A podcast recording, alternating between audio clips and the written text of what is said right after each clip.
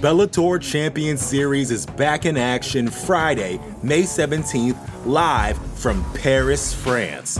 Reigning bantamweight champ Patchy Mix defends his belt in a rematch against dangerous submission specialist Magomed Magomedov. And Cedric the Best Doumbé makes his Bellator debut in front of a home Paris crowd versus Jaleel the Realist Willis.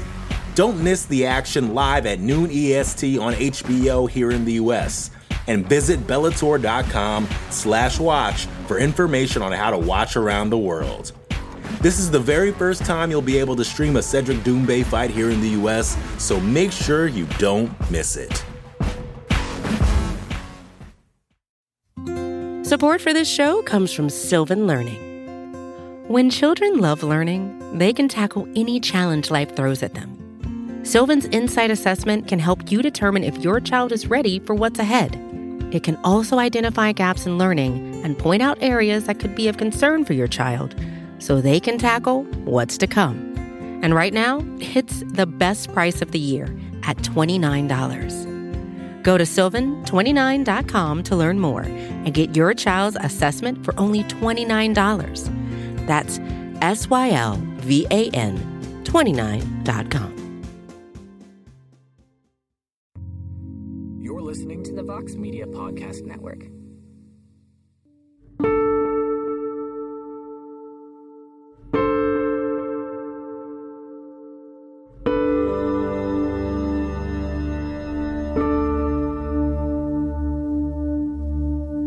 Eugene Aubry might not be a household name, but in the Philadelphia MMA scene, he was building a reputation as one of the hardest working up and comers in the area. A young man who literally went all in on the sport of mixed martial arts, so much so that he was willing to go without food, family, and even shelter to make his dream of making it to the UFC a reality.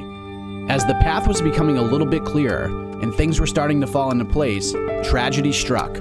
A senseless and seemingly random act of violence on a fall night in October 2020 may not have taken his life, but it took his ability to walk, and in most people's eyes, it appears to have cut an aspiring fighting career short. While things seem impossible now, Eugene Aubry, with the help of a giving and selfless community around him, is not willing to accept that fate just yet. This is a story about trauma, self sacrifice, overcoming adversity, and hope for a miracle. I'm Mike Heck from MMAfighting.com, and this is Unpacking the Suitcase Kid.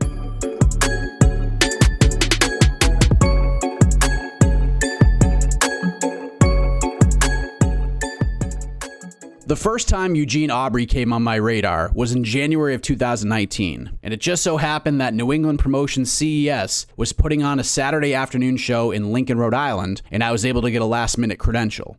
The opening bout of CES 54 was a lightweight contest between Aubry, who took the fight on a little over a week's notice, as he faced Gil Pinheiro.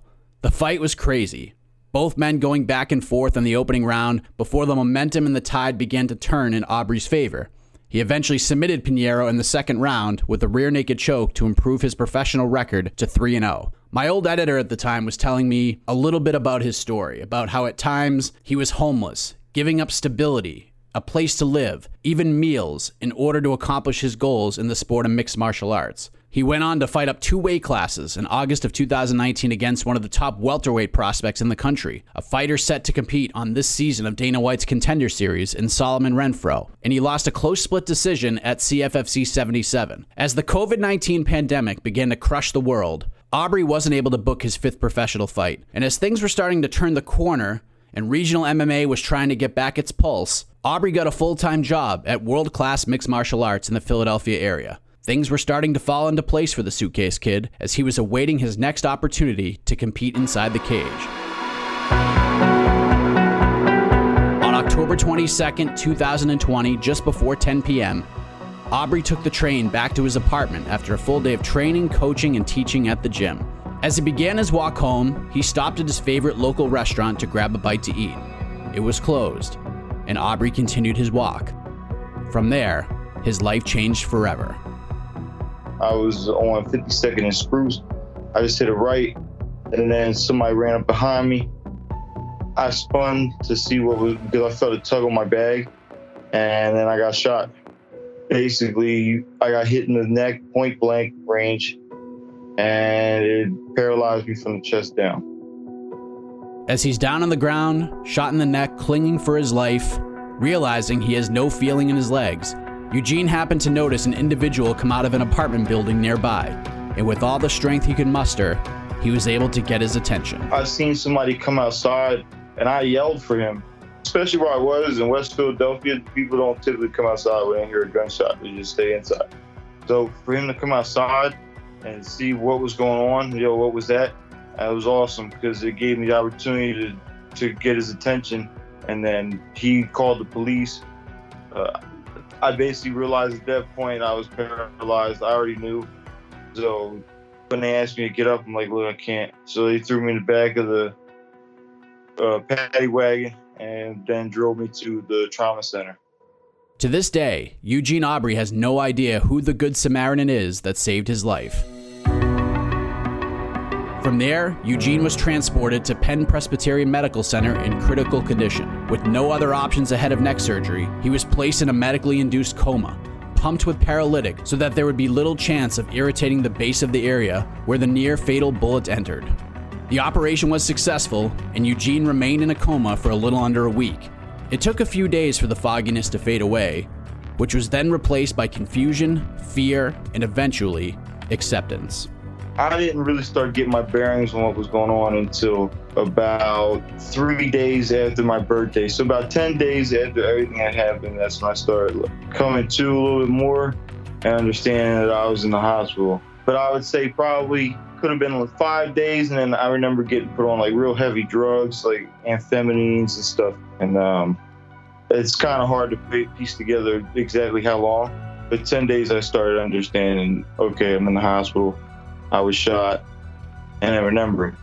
I would say, yeah, in a sense that almost died, but overall it just kind of sucked because then I, you know, you start understanding. Okay, uh, legs aren't moving, and I would, I would say no one wants to get shot, but it wouldn't feel as bad if it didn't take so much away.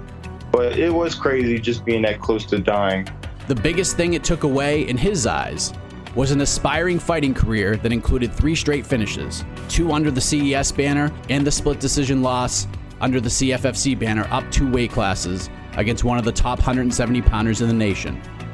While most believe his only professional loss will be the final time he fights, Eugene Aubry is not ready to accept that. One of the more fascinating pieces of this story throughout my conversations with Eugene and people in his life stems from where his nickname comes from the Suitcase Kid. What does that mean? Where did it come from? Eugene was able to give me the genesis of the nickname. It came from my grandmother who had passed. So she used to use it in a not nice way. So it wasn't like a compliment, it was more of an insult. Because my mom was very erratic and she would move around all over the place. So we would just bounce around Philly. And so she would get mad about it and she'd say, You and your brother ain't nothing but some suitcase kids. And that's what she would say. So then when she passed away, I kind of like took it on as like a moniker. And I kind of turned it, I look at it as like not forgetting where I came from and just turned it into a positive. Pro fighter and renowned striking coach Ryan Cafaro, who works with the likes of Eddie Alvarez, Frankie Edgar, and many other high level fighters in the tri state region, saw the nickname as more of a sacrifice to accomplish his dreams of making it to the UFC. Rather than have steady living quarters or even a meal at times, Aubry focused all of his time on training and fighting, no matter where that led him on certain nights. At one point, he had a he had a membership to a gym, and just so he could sleep in the gym overnight and sneak under like a boxing ring to sleep. You know what I mean? Eh, eh, or sleep on the subway, do whatever he had to do. And I mean, it's uh, I, I guess that's where the, the the actual suitcase kid moniker came from.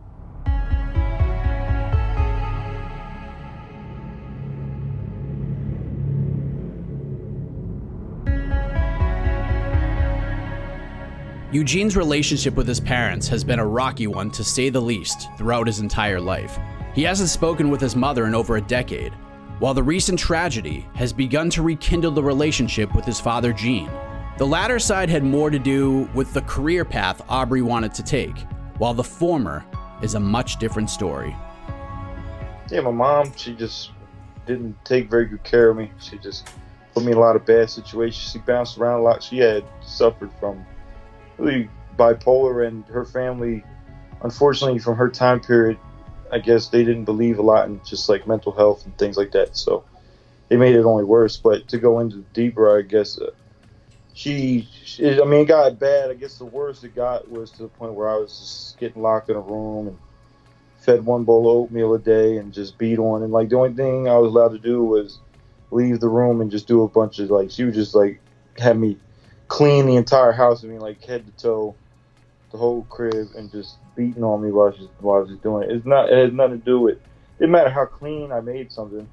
I'm still getting smacked over the head. So it, it was just not really good mental or physical relationship with my mother.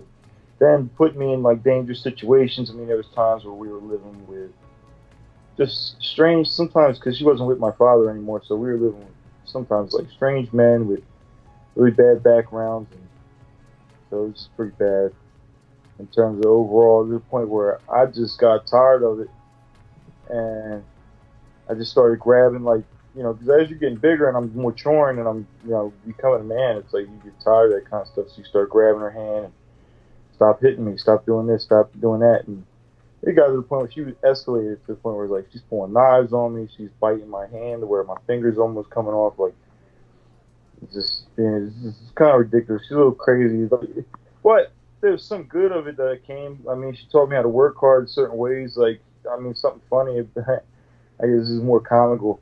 Um, she used to not let me take the bus to school. So when I was living in Northeast Philly, when I was living off of uh, Frankford and Loring, I was at a school called Austin Meehan, it's middle school, and she would not let me take the bus. She she would make me leave late enough where the only way I get on time is if I ran. And she's like, "You better run your ass to school, I swear to goodness." And I would be out, I would run to the point where I would leave my textbook at school so I could be lighter and just run to school faster. With the mental and physical toll his home life was taking on him, Eugene had had enough. Now remarried and living in a different part of the country, Bridget is in a much better place mentally, although she still has to deal with some of the things she has done in the past, along with the regrets that she has and a relationship with her son that may never improve from non existence. I was doing the best that I could, which was not good enough. I failed him miserably. Um, I thought that I was giving him consequences, teaching him, and really all I was doing was being abusive. I was absolutely 100% abusive to my son. I live with that every day. It haunts me. I'm not the same person I was at 20 that I am at 48. I have uh, apologized profusely to, to my son. It's never going to be enough. I get that. Eugene's father says that he experienced his ex wife's bipolar episodes. As his son got a little older and a little braver, Eugene tried to explain to his father what was happening at home. And his father states he was forced to make a difficult decision. Unfortunately, it's Mother's Day every day in the court system. I went down there. Gene came to me as a, as a kid, like maybe eight years old, and was like, Dad, I can't take it at my mom's house anymore. She's abusing me every day. She was beating him if he told her that he loved me. So she would beat him until he said, I don't love my father. That's how bad she was. I went to the court and said, This is what's going on. They turned me into such a liar. And the reason being is that Gene said he was so afraid of what she was going to do that he had to go in there and tell the judge, My dad's lying. My mom is fantastic. So forth and so on. And so at that point, I knew I couldn't win. I couldn't. Me going down to court, spending all a bunch of money on lawyers, is and the best thing for my kids at the time when I told Gene this is I said, look, well, as long as I'm in your life, she is going to torment the shit out of you. And so I, st- I stepped back and said, listen, I told her and I told him, I said, you ever come see me? I'm here for you. I said, but this is too much crazy shit for me to deal with constantly. At one point, I had custody of Gene and Colin because she stabbed me. When asked about the stabbing, Bridget confirmed that it did indeed happen, while also stating that the relationship between she and Gene was a volatile one, to say the very least, and that there's two sides to every story she would up the level. So if he upped the level, she would up the level. To the point where like she was putting knives to his throat, you know, all kinds of shit, threatening to cut his balls off when he was sleeping. Like just shit that you would never expect your mom to come out of your mother's mouth. Eventually, Eugene learned to fend off his mother's attacks. Life began to get more complicated, and she eventually called Gene to take his son. The next chapter of Eugene's childhood would begin as he officially put any relationship with his mother behind him for good, never speaking or uttering another word to her. It was also the beginning of a new love and a new lifelong goal. The Bellator Champion Series is back in action Friday, May 17th, live from Paris, France. Reigning bantamweight champ Patchy Mix defends his belt in a rematch against dangerous submission specialist Magomed Magomedov. And Cedric the Best Doumbé makes his Bellator debut in front of a home Paris crowd versus Jaleel the Realist Willis. Don't miss the action live at noon EST on HBO here in the US and visit bellator.com slash watch for information on how to watch around the world. This is the very first time you'll be able to stream a Cedric Doumbé fight here in the US, so make sure you don't miss it.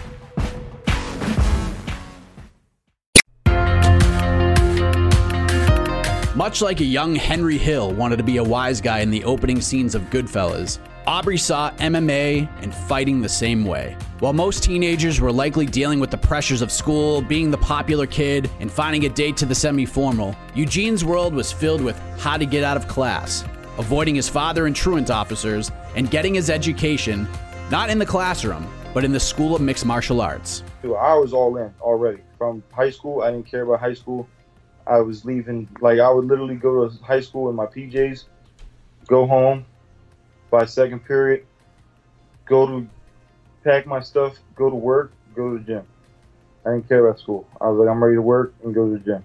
That's what I want to do. I don't, wasn't for me. Like, I just, that wasn't my life. Just for various reasons. I think that's partially my mom's fault. Just, just, because that was one of the things that she used to just use to abuse me over is just homework, schoolwork. Had nothing to do with getting good grades. It's like this just weird controlling thing where it's just like she's just beating on me for hours about like sentences. You know, I can't like like use like you know you use vocab words and you would come up with like sentences. I don't like these sentences. Do them again. Crumple up the paper. Beat on me. Spit on me. Just and do it again. At hours. It sometimes lasts hours and hours and hours. So when you get to high school and someone isn't doing that to you no more for to, to get straight A's. I don't care about school. That's not for me. I, I, it's already sucked all the fun out of wanting to excel academically for me personally. So fighting was a different outlet, and that's the route I wanted to take. As most fathers are when it comes to their teenage sons, Gene hoped to see his son have backup plans, an education, steady employment, something to supplement his love for fighting. That wasn't the case for the suitcase kid Eugene Aubry.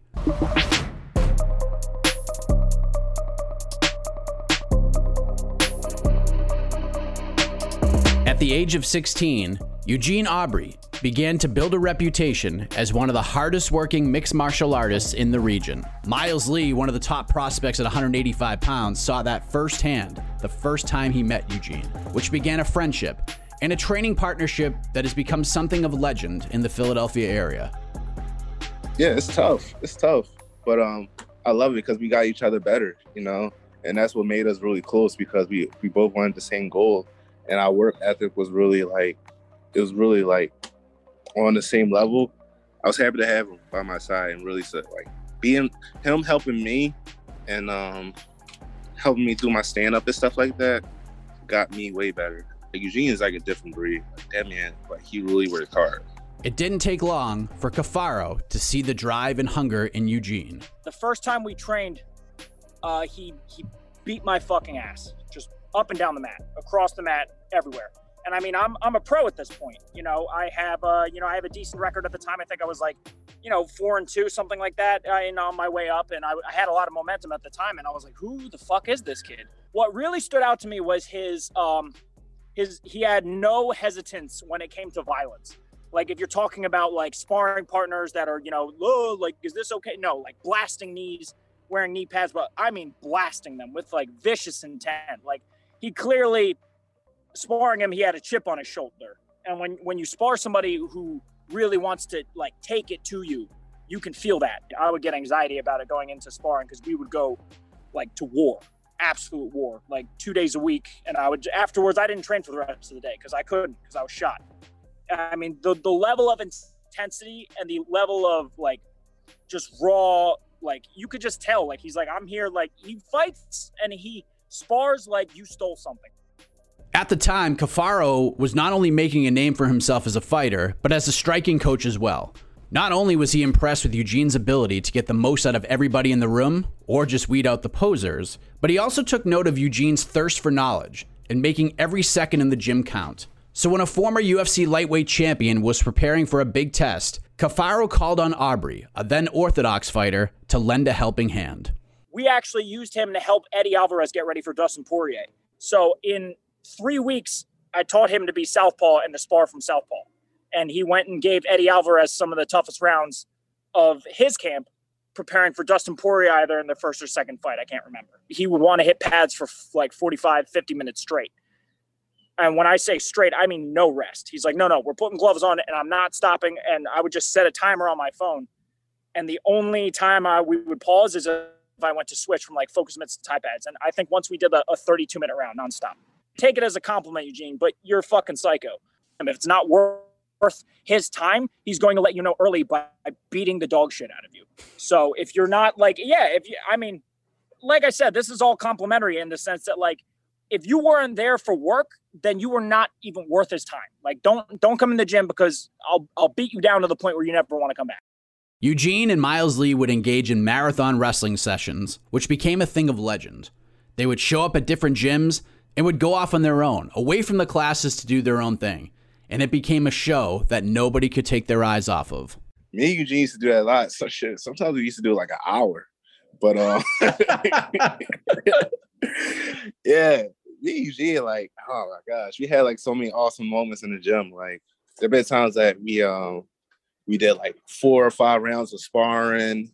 At that, we did like 30 minutes, 40 minutes of wrestling, you know, Eugene's training room demeanor began to translate into his performances inside the cage. In his pro debut at CES 52 in August of 2018, Eugene Aubry delivered a memorable finish that left an impression on current UFC welterweight Sean Brady. He hit this guy with a flying knee. Like he came out, he had these like white, like gladiator shorts, like cut. He always had like some crazy shorts he would fight in, and uh, hit this dude a flying knee and finished him like super fast. And it was the whole crowd was going crazy. We were at the uh, the 2300 arena, and he blew this dude out of the water like in a minute, and that's definitely something that stands out in my mind. He kid's good, man, and like I said, he's he had the potential to be in the UFC, and if if he comes back from it, I'm sure that motherfucker will work his way back to where he was at. You know. Oddly enough, Mixed martial arts began a potential foundation of a relationship between Eugene and his father, while also being the main catalyst for the variability of where the relationship would end up.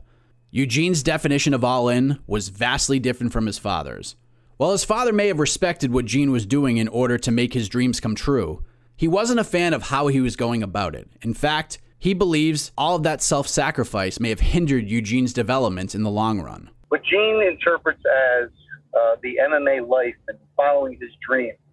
Uh, to me, I find that it's very like he had a lot of times where he was homeless, and it's no fault of my own. It's not my fault that he was, but if you're, you know, he would just not work, and um, or or or you know, and, along those lines where I don't have any food, and I'm like, well, are you working? No, I got to put my hours in at the gym. To me, these things don't make any sense. They're not logical. They don't make sense. Um, a lot of people I know in the MMA business, they work and they and, and they do MMA, um, and and they train and they do, but they're still they still have more. Gene would sacrifice stability in order to, to continue training, and I think, in my opinion, and this would he probably may beg to differ. I feel that that lack of stability actually held him back a few years of his development in his training if he, he would have been more stable, if he would have had. There's times where he's given. He had an apartment in Narberth. He gave up the apartment to be homeless so he could put in more time at the gym. These things don't make sense to me, and a lot of times that would upset me. And I, would be like, "Yo, man," he would get mad, and then we'd stop, we stop talking to each other. Both Eugene and his father agreed that their differing opinions on his fighting career and the sport of MMA was the ultimate downfall in their relationship. Eugene wanted to do things his way, while his father viewed things from, at least in his mind, a more realistic way of thinking. When Eugene wanted to drop out of school, out of the house he went. If he wasn't working and making money while pursuing his dreams, Eugene was shown the door. Eugene Aubry sacrificed pretty much everything for his goals. If people in his life, including his own father, went against those wishes, it only fueled his fire more. It became kind of like an F you, I'm going to show you that I can do this. Anyways, I don't care, I'm going to show you. And so, you know, and then, and then it would, and then he would try to come back again, and then it would just hit the fan again. And then after it, I started getting too old for it in my mind. I just was like, man, I'm cool. So I was, I was honest and be honest. If I didn't get shot, I would be comfortable with never speaking to him again. That's that was my mindset. I was like, okay, and I'll just call him when I'm in the UFC. Like, see, Fox, I did it. I told you I'd do it, and here I am. Although Eugene Aubry was down in his luck, he was introduced to Shanine Moore, a mother of a training partner of his who took him in, no questions asked. She didn't need particulars, she didn't need a background. All Shanine saw was a young man in need, and that's all she needed to hear. And she did all she could do to help him out. I didn't know what his circumstances or his situation was, like when I first met him. Um, and then um, he had a situation where he needed a place to stay. And I was like, you can stay here he left at one time and came back and he needed a place again to stay. And I was like, you can stay here. You know, I'll never see anybody out in the streets, but he was, he's special, you know. Um, and I think our relationship has grown over the years, whereas though he calls me mom, mom Dukes. so, yeah. How does that, how does that make you feel? Well, it makes me feel good. Um, because I've, I've always like loved to see him fight. Um, I know how determined he is. I know how driven he is. And he doesn't let anything in life stop him from what he wants to achieve. So I'm looking forward to him walking again. I'm, I'm praying for that. With the COVID 19 pandemic doing damage globally, Eugene, 3 and 1 as a professional fighter, began trying to figure out his next move. Things were starting to fall into place as he landed a job in MMA, coaching and teaching classes as he was seeking his next fight.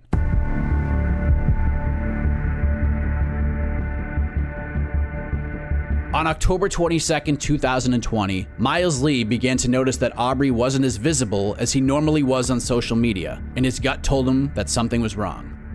He was right. And, you know, I was like hitting Eugene up, and it's just like he wasn't answering his phone. I, I went to his house, I knocked on his door and everything, and um, he wasn't answering his phone. So I literally, I blew up everybody that was close to Eugene and his family to figure out what was going on.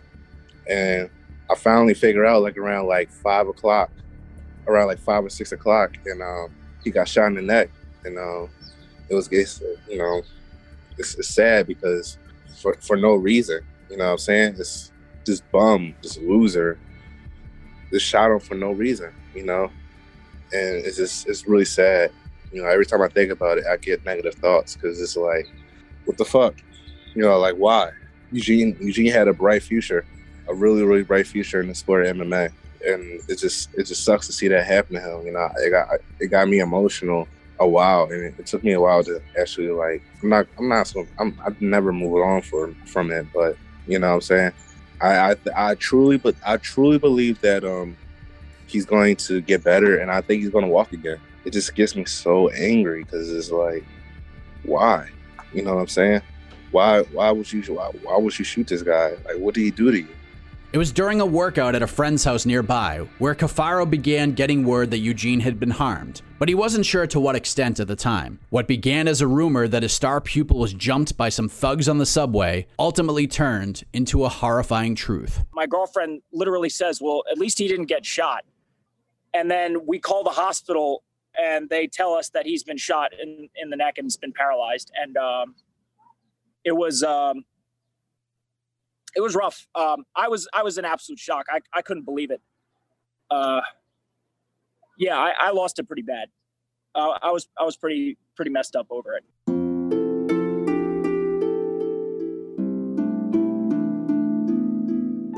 Eugene's father wasn't made aware of what happened until the following morning. His father told me in our conversation that there were certain times throughout the year where his mind would begin to race, and that leads him to shutting down distractions in order to get some sleep.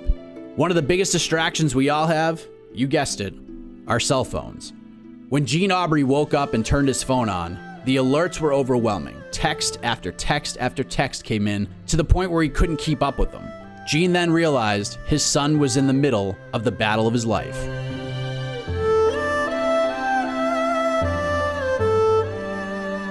The worst thing that anybody could ever, as a parent, can, can hear is that your son is in the hospital, he's been shot, and he may be paralyzed. And uh, so I jumped in the car, I called my boss, and told him what happened, and told him I'd be late. And I went down there. And at first, they weren't going to let me in because Gene, he went out of his way to tell him I don't want my dad here this evening. And uh, and I don't know why because he could have been some of the uh, some of the shit, the procedures that he needed to get done. The people he thought were family, who he loved so much, and they're my that's my mom, my stepmom, and this is my sister and my brother. They wouldn't sign these papers, this paperwork.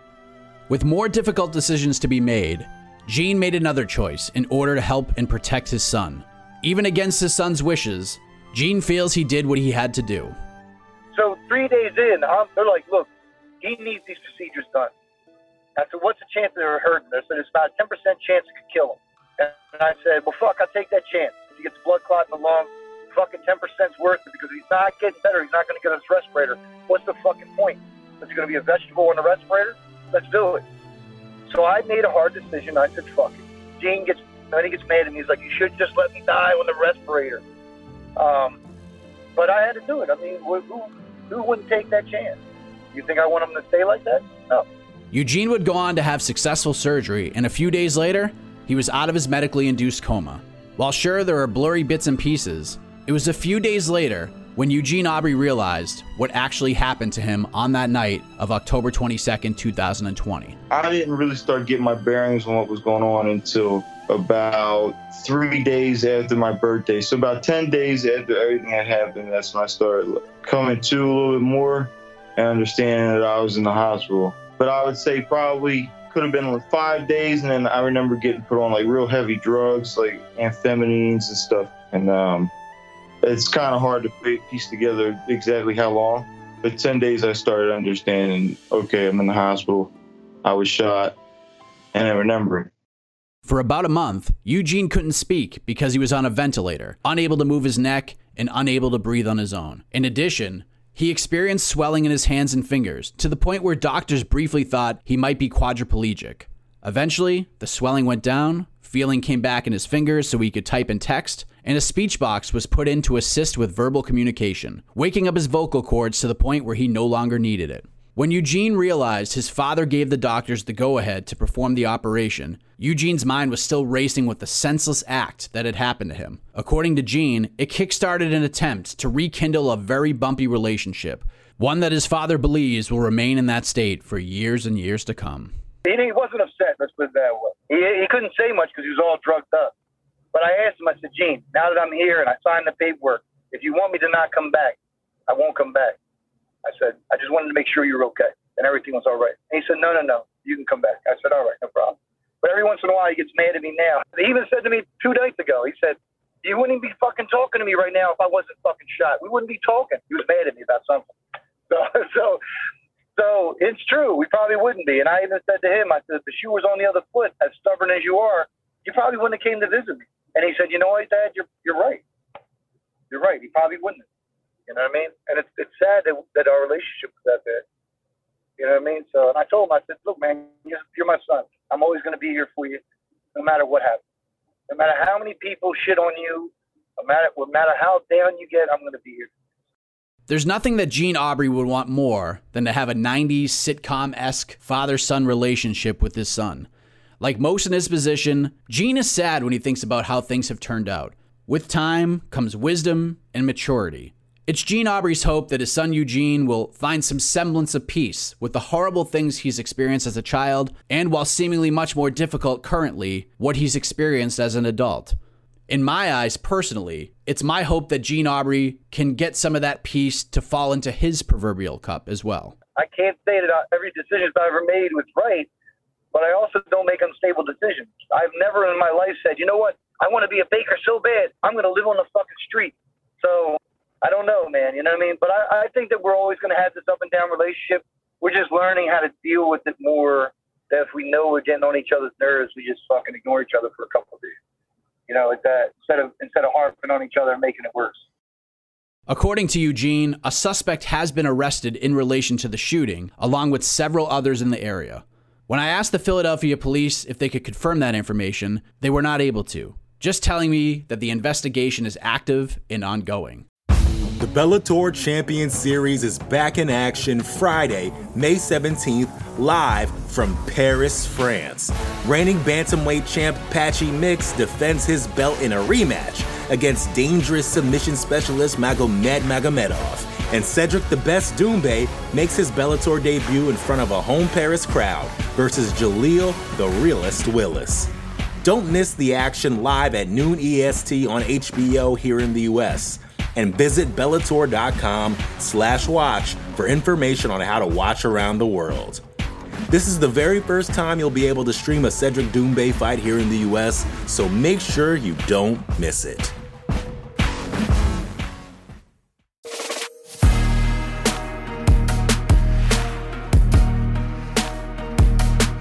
Since his release from the hospital, Eugene Aubry has been exercising, eating healthy, and trying to do whatever he can to improve his physical well being, including a gesture from local students who built him a homemade stander so he could get to his feet at least four times a week to keep the atrophy in his legs down.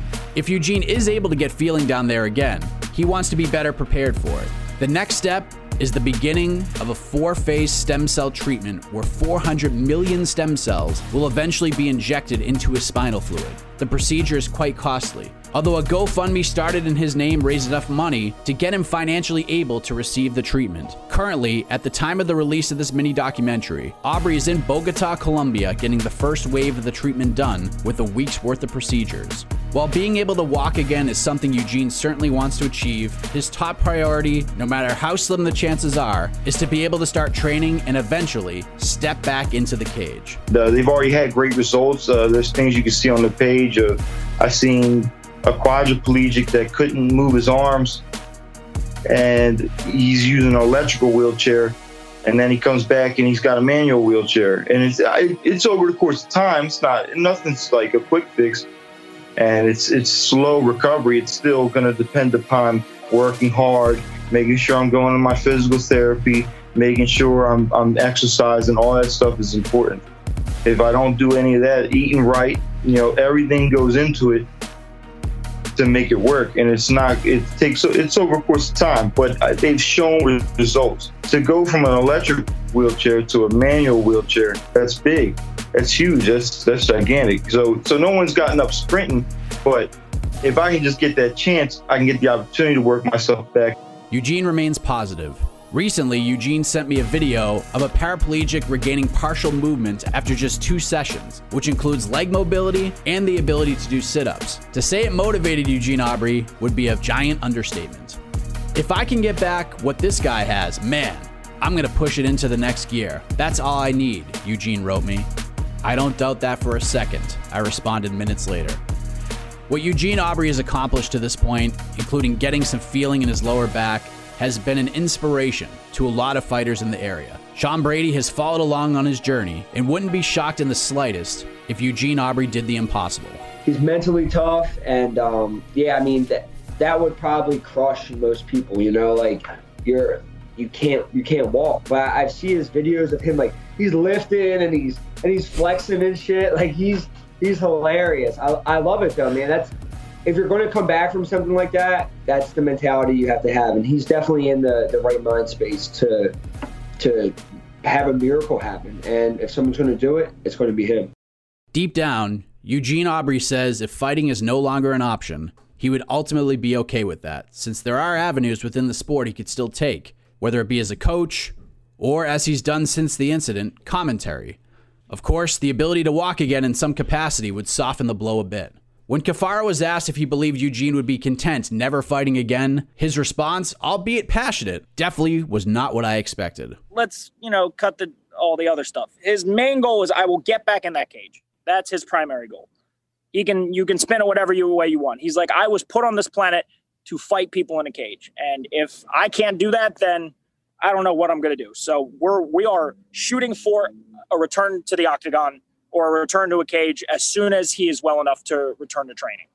I, I feel like just personally, just how much work we've put in. Maybe, maybe I'm not okay with it.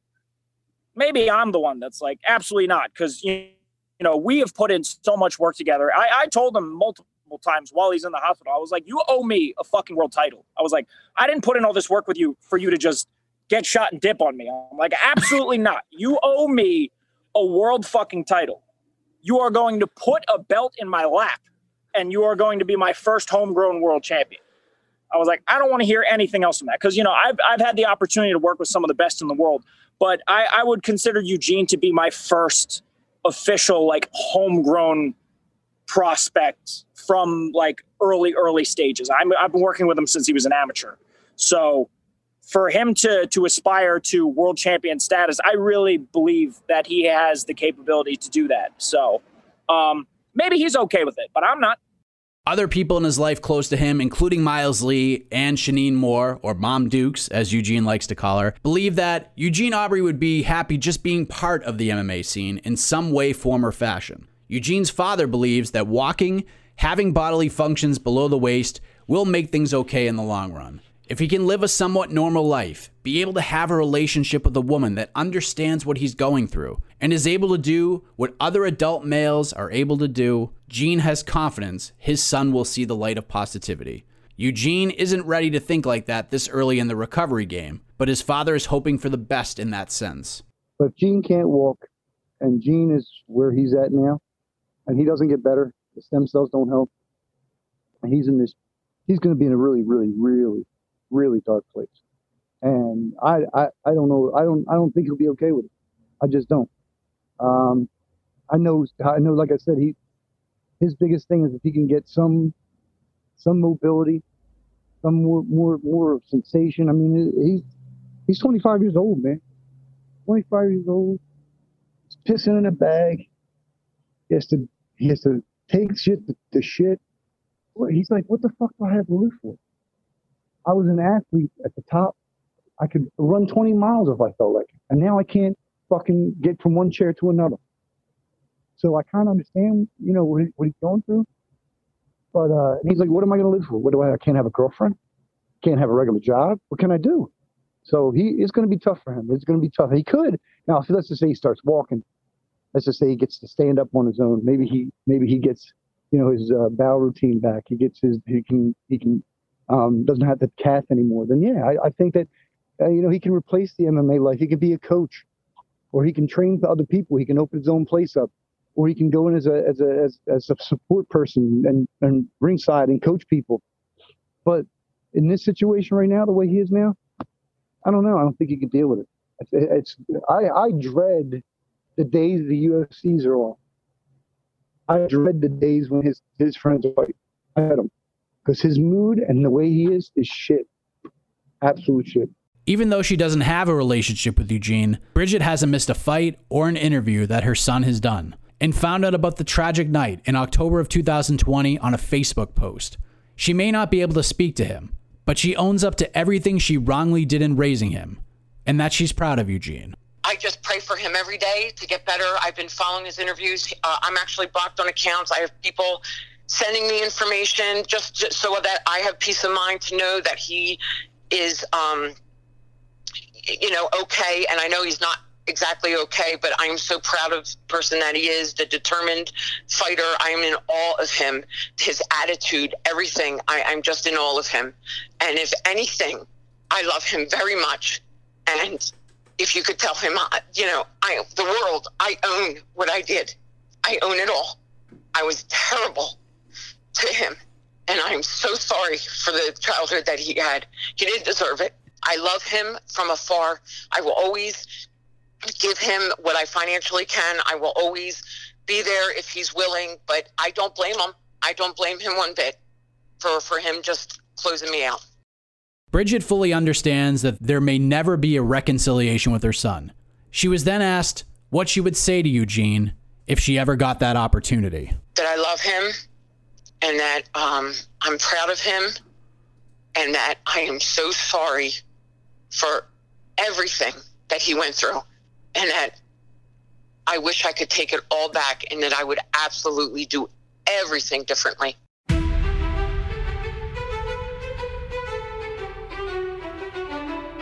A positive mindset and some incredible luck is on the forefront of Eugene Aubry's mind right now. When asked if he knew the identity of the man who shot him, he said the police would not share that information.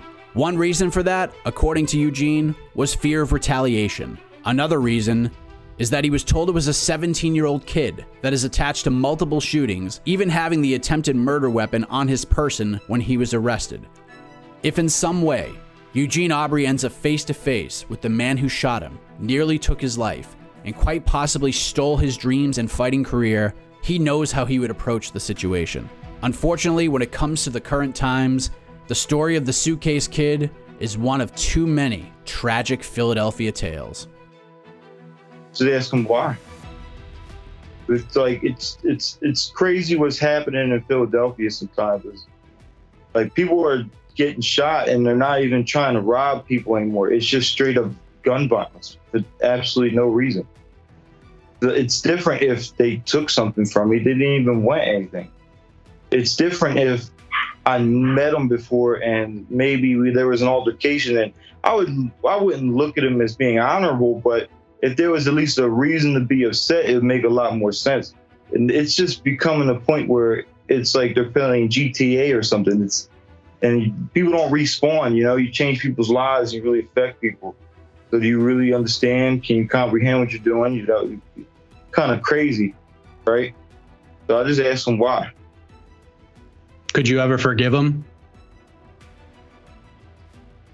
I, I got to base on my health. I got to be honest. You know, it just took a lot from me. It's a lot. If I get better, the more better I get, the less I'll care.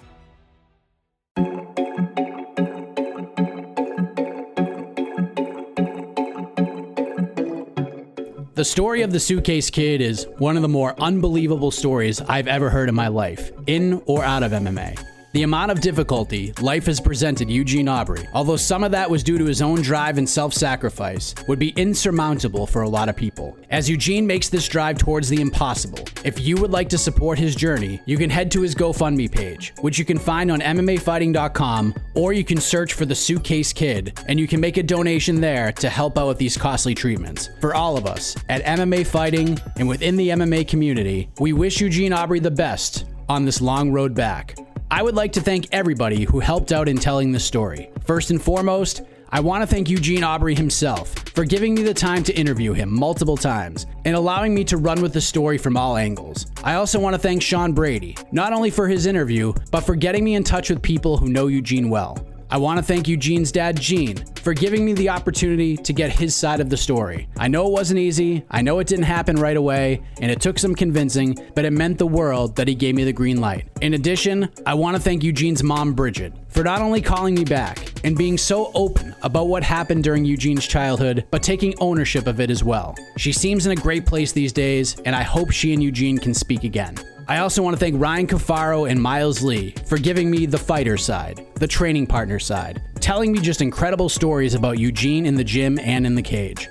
I also want to give a big shout out to Shanine Moore, or Mom Dukes as Eugene calls her, for giving me the time and allowing me to listen to her share stories about Eugene, especially since I wasn't able to get the family side of the tale right away. Lastly, I want to thank Shaun Al-Shatti and Stephen Marrocco for giving me the confidence to get out of my comfort zone and do something that I've never done before. With that, the story of the Suitcase Kid continues on, and we will certainly provide updates as we receive them. Thank you for listening to Unpacking the Suitcase Kid, an MMA fighting production.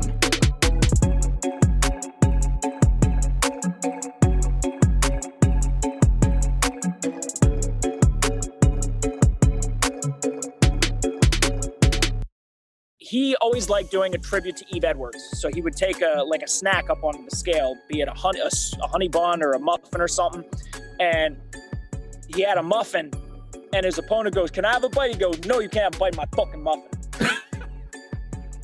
And then I think he put that in a hashtag in one of his photos at the time. It was like hashtag No, you can't have a bite or some shit like that.